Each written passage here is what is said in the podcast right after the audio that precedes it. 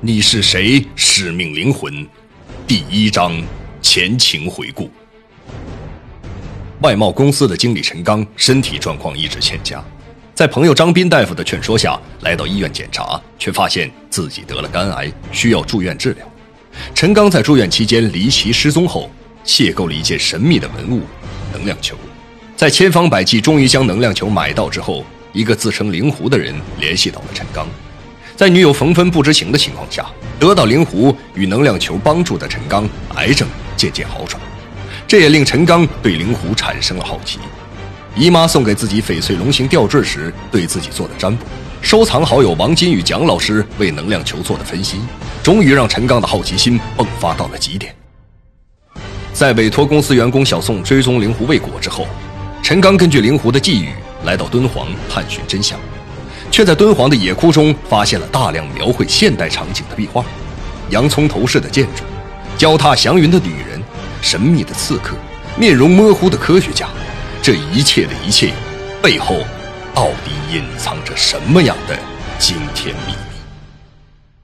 欢迎继续收听《你是谁？使命灵魂》第二章。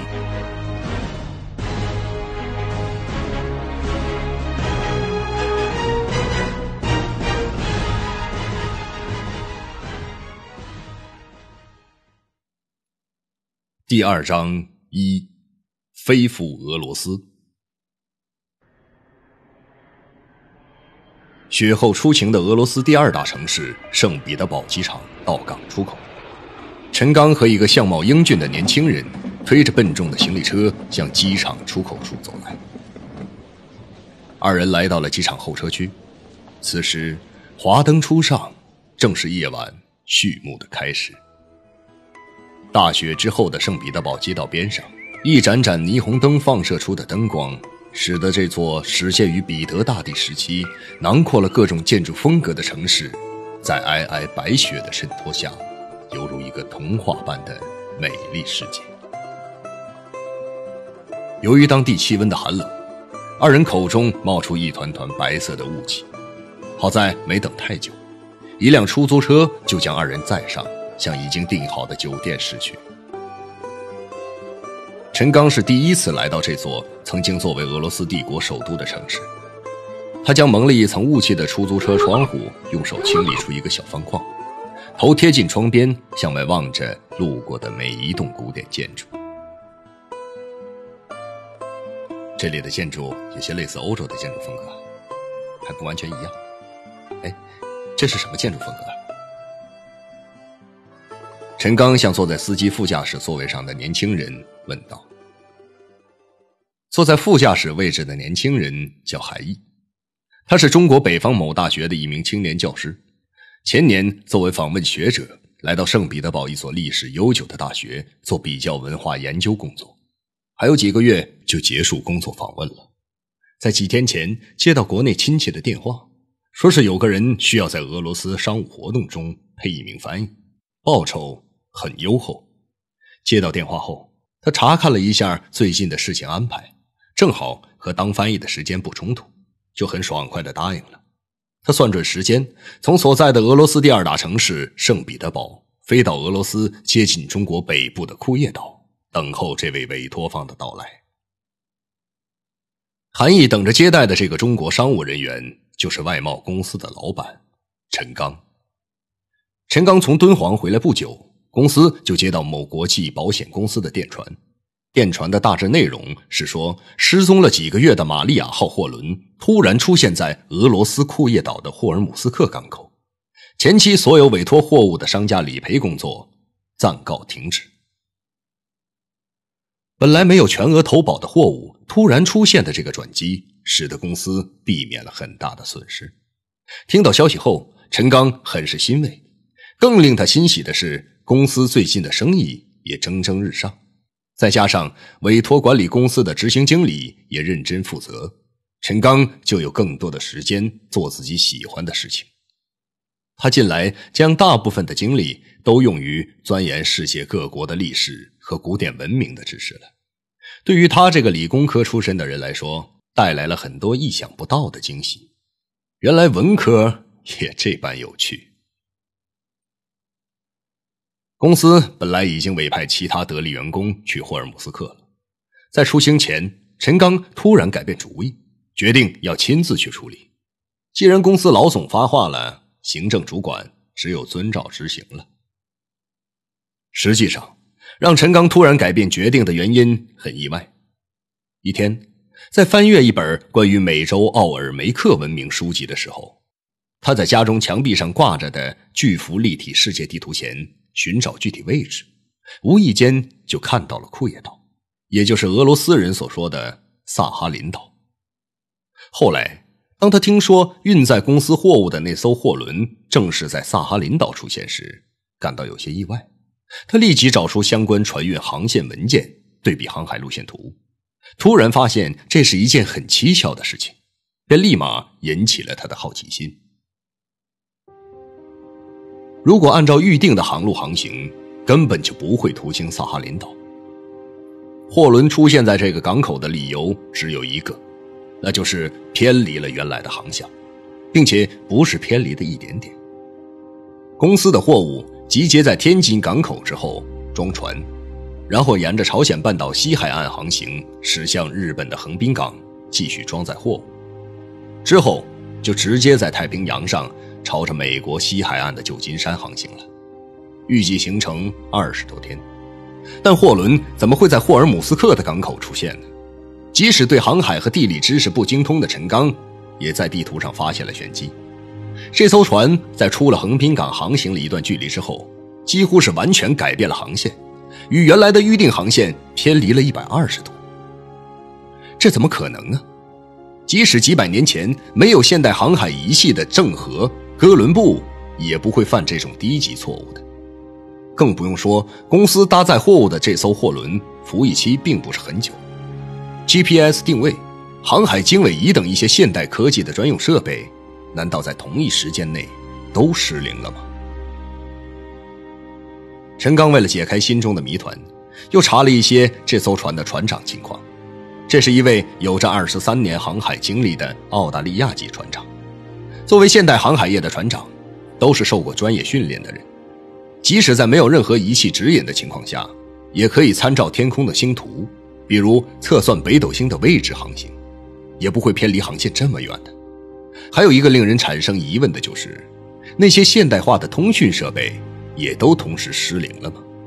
也许这些猜测都不成立，一定是有种无法猜测的原因造成了现在这种情况。陈刚向保险公司询问这艘货轮的航行记录，保险公司说，他们不是货船的所属公司，对具体的航行记录并不了解。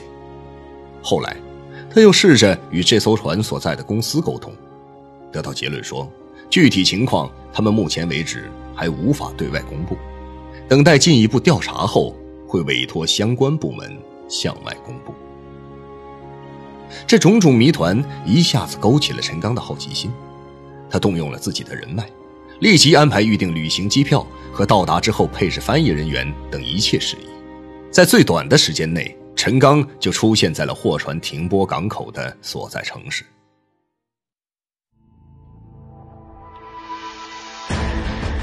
离奇失踪的货轮，那艘船到底是怎么失踪的？不可思议的力量，是我的时间变快了。还是他的时间变慢了。突如其来的变故，这座大礼堂现在由我们接管了。不断传来的讯息，看来有人在里面给我们做内应。神秘人的身份到底是谁？灵狐，欢迎收听《你是谁？使命灵魂》第二章，作者王金，由徐淼播讲。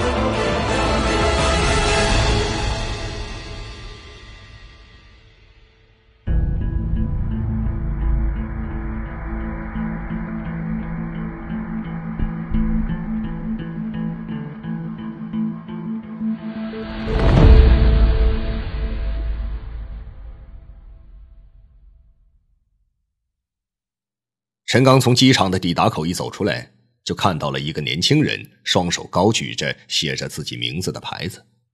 二人简单寒暄之后，陈刚确定了眼前的这个年轻人就是公司临时雇佣的俄语翻译韩毅。韩毅在陈刚飞往库页岛的旅途中就已经知晓了大致的情况，可一见面，陈刚就提出了自己的想法，还是令韩毅感到有些诧异。这艘船上的工作人员都住在什么地方？有没有办法可以跟他们见面？韩毅对于陈刚的问话并没有直接回答。韩毅与陈刚所在公司的一位员工有些亲属关系。那位员工无意中听到公司的行政主管说道：“需要在俄罗斯临时雇佣一位翻译，需要这位翻译负责和保险公司洽谈货物受损的理赔，或者与航运公司沟通延期交货的补偿等一些问题。”那位员工就推荐了他作为访问学者身份出访俄罗斯的亲戚韩毅。韩毅除了一些教学薪水之外，并没有更多的收入来源。他得到消息后，心想这个活。最多也只要两天时间，并不会耽误他要参加的最近在圣彼得堡某大学举行的一场世界各地各学科专家学者的学术报告会，所以他几乎没有犹豫就将这个活接了下来。但现在突然听到这个外贸公司的工作人员说要接触货轮上的驾驶人员，他感到很意外，因为当初这并不在双方协商好的工作范围内。此刻，韩毅并不知道。陈刚就是这家中国外贸公司的老板。陈刚看并排走着的韩毅，并没有接话，知道他对自己的要求感觉有些为难，就说：“，呃，我是这个货物托运公司的老板，我这批货呀，收货方一直在催我，要是接触保险公司的人或者货轮公司的工作人员，可能时间要拖得更久。”哎，那些人走手续就要很长时间的，不如我自己接触一下船上的工作人员，看看是否有些变通的方法，或者委托其他的船务公司将我的货物转运。这订货方啊，实在是催得太紧了。另外，花一些钱并不是问题。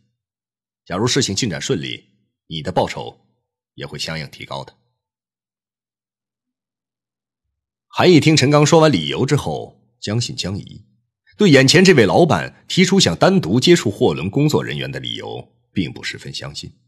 不过最后一句话还是令他有些心动了。啊，呃，既然我的亲属在您的公司工作，我们就是朋友，我我也不拿你当外人了。嗯，这件事情可能有些棘手，不过好在我在俄罗斯工作期间也认识一些相当级别的官员，我可以试着沟通一下。看看有没有回旋的余地。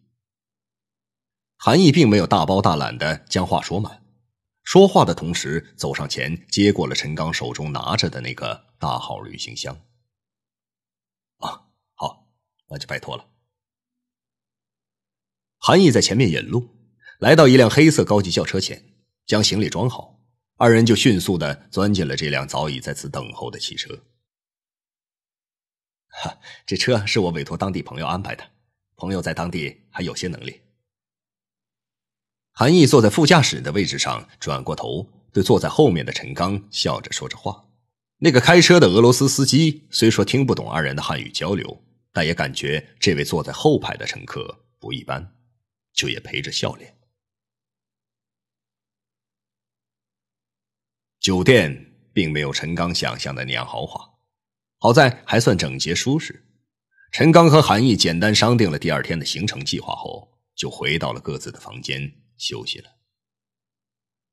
平时经常进行商务活动的陈刚，一般在入住酒店后，习惯在酒店周围散散步，看看不同地区的风俗人情。可这次陈刚并没有这样做，因为韩毅告诉他，这座城市的治安并不如想象的那样好，特别是夜晚。不要在街上独自活动。陈刚冲了一个热水澡之后，放松下来的身体顿感疲惫，就躺在床上边玩手机边看着电视。换了几个俄语频道之后，他挑了一个英文解说的电视频道。此刻，这个频道正在播出非洲草原野生大象生存的节目。这个时候，陈刚收到了一条微信。是未婚妻冯芬发过来的，询问他旅行的情况。我顺利到达目的地，一切顺利，现在正在酒店休息呢。呃，明天，陈刚对着手机说到明天的时候，停顿了一下。他不想将自己公司方面的事情和冯芬说的过于详细，但他也只是稍微停顿了一下，就又接着说：“呃，明天按照预定的计划安排，预计三四天之后应该就可以回国了。注意安全，我不在你身边，注意照顾自己啊！别忘了吃药，你的病还没有彻底痊愈啊。”冯芬的语音留言说到这里，明显有个停顿，接着手机又传来冯芬的语音。等你回来，我有一个天大的喜讯要告诉你。你想知道是什么吗？冯芬像所有女人一样，用一种矛盾的逻辑与她心爱的男人说着情话。陈刚听完冯芬的留言，心中盘算她说的天大喜讯会是什么。当然，陈刚和绝大多数男人一样，是无法猜出不按逻辑出牌的女人的秘密的。他想到这儿，苦笑了一下。这时候，冯芬又在手机语音留言了：“你怎么不问我是什么好消息啊？你这个傻瓜！你不是说等我回去再告诉我吗？我问你的话，你现在会说吗？”手机中传出冯芬的笑声：“也是。那你订好机票，告诉我航班号，我去机场接你，当面告诉你这个喜讯。”你肯定跟我一样高兴。冯芬等了一会儿，并没有收到陈刚的回答，觉得陈刚可能是长途飞行太累了，又说了句晚安，就放下了手机。陈刚也确实累了，他放下手机，慵懒的靠在松软的枕头上，机械的看着电视屏幕。恰好在这个时候，电视的屏幕上出现了一头没有象牙的公象，电视中同时传来话美音。由于一些非法的盗猎者只为国际黑市某些富有阶层的偏好，大肆偷猎成年野生大象，使得生活在这片广袤草原的象群产生了遗传变异，它们开始不生长象牙了。不再长出象牙的成年象对大象这个物种长期种群的影响，我们现在还不清楚。不过，根据一组长期考察大象的野生动物专家统计数据，我们可以看出，大约只有十分之二的成年象长出了象牙。这个数据和三四十年前相比，已经减少了百分之六十。陈刚听着电视中的解说，蓦然间与自己的经历联想对比起来。大自然，或者说上天，对种群的关注远远大于对个体的关注，因为这是处于物竞天择、适者生存最为节省资源的方式。除非想到此处，陈刚好像明白了什么，紧锁眉头，注视着电视屏幕。看了一会儿后，他又摇了摇头，发出一声叹息，自言自语道：“唉，只有一种理由，那就是这个种群的个体命运对种群来说极为重要，它可能关系到这个种群的生存。一般来说。”处于大自然的状态下，物种的种群是不会出现这个问题的，并且这种所谓的拯救行动，一定是要来自更高等级的智慧才有可能，才有意义。这时，电视画面中出现了一位站在草原上、戴着草帽、穿着花格衬衫的，好像是研究者的中年男性，对着镜头说。我们目前还无法拿出可靠的数据证明，生活在非洲草原的野生象群象牙的生长率远低于四十年前。原因到底是由于环境的破坏，还是因为人类的捕杀，使得象群为了生存下去，自我进化保护的一种机制？电视屏幕中画面一转，镜头由远及近，出现了一头成年母象。对于象群来说，成年母象是这个家族的最高领导者。一切生存下来的智慧都来源于它。假如盗猎者为了象牙杀害了这头母象，那么象群就会四分五裂，个体生存就面临严重的危机。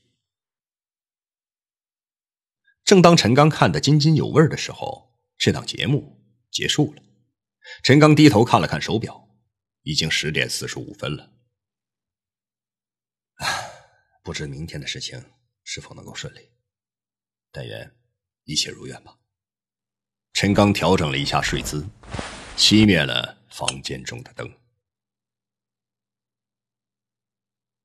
第二天早晨，正当陈刚洗漱的时候，房间的电话响了起来。他从卫生间走到房间，看了一眼电话，犹豫了一下，还是拿起了听筒。喂，啊呃，你好啊，陈总，不知陈总昨晚睡得怎么样啊？陈刚听着电话，看了一眼手表。陈刚在电话中与韩毅简单寒暄之后，收拾停当，就去找正在酒店大堂等候的韩毅了。二人一边吃着早餐，一边说着话。啊，陈总，呃，您昨天委托我的事情，我昨晚回到房间去找朋友联系了，他说今早会给我们回话的。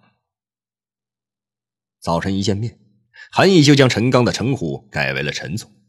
也许是昨天晚上陈刚那句“花点钱无所谓，只要事情办得圆满就行”起了作用吧。看来金钱的力量总是能令人折腰啊。陈刚简单的问了韩毅一些出国前和在俄罗斯工作的情况，二人聊得很是投机。这时候，韩毅的手机响了起来，韩毅看了一眼号码，立刻就接了起来，并从座位站起，向餐厅门口走去。陈刚一个人继续吃着饭，大约过了十分钟的样子，韩毅满脸喜色的从外面走了回来。陈总，呃，你委托的事情有眉目了，一会儿一个相当级别的官员会安排我们与那艘船上的工作人员见面，只不过在会面过程中不能携带手机、相机之类的视听设备，防止谈话内容外泄。呃，另外，小韩。需要多少钱能办好这件事儿？陈刚望着有点不好意思谈钱的韩毅，询问着。韩毅脸上的表情有些僵硬的说：“呃呃，怎么也得五千吧？太少的话，不知道他们会不会上心办这事儿。嗯，我那两千的额外报酬，啊，给不给都行，就算朋友帮忙吧。”韩毅说完话之后，还怕没有表达清楚，就又接着补充说：“啊，我说的是美金。”陈刚是初入生意场的老手，当然对眼前这个读书人还不那么好意思谈钱的心情是看得很透彻的了。陈刚上楼，回到自己的房间，再一次回到大堂，在等候他的韩毅对面坐下来的时候，手中已经多了两个厚厚的信封。这里面分别装着两千美金和一万美金，你看着用吧。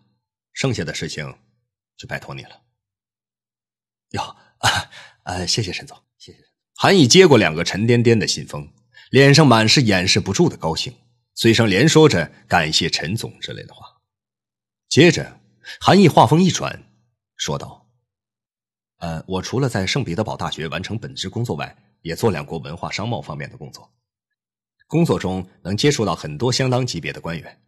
昨天我利用关系找到了一个国家内务部负责突发事件相关调查的官员，他已经安排当地的官员一道与我俩去那个酒店和那艘船上的工作人员见面。我负责翻译工作。呃，因为船上的很多工作人员都使用英语。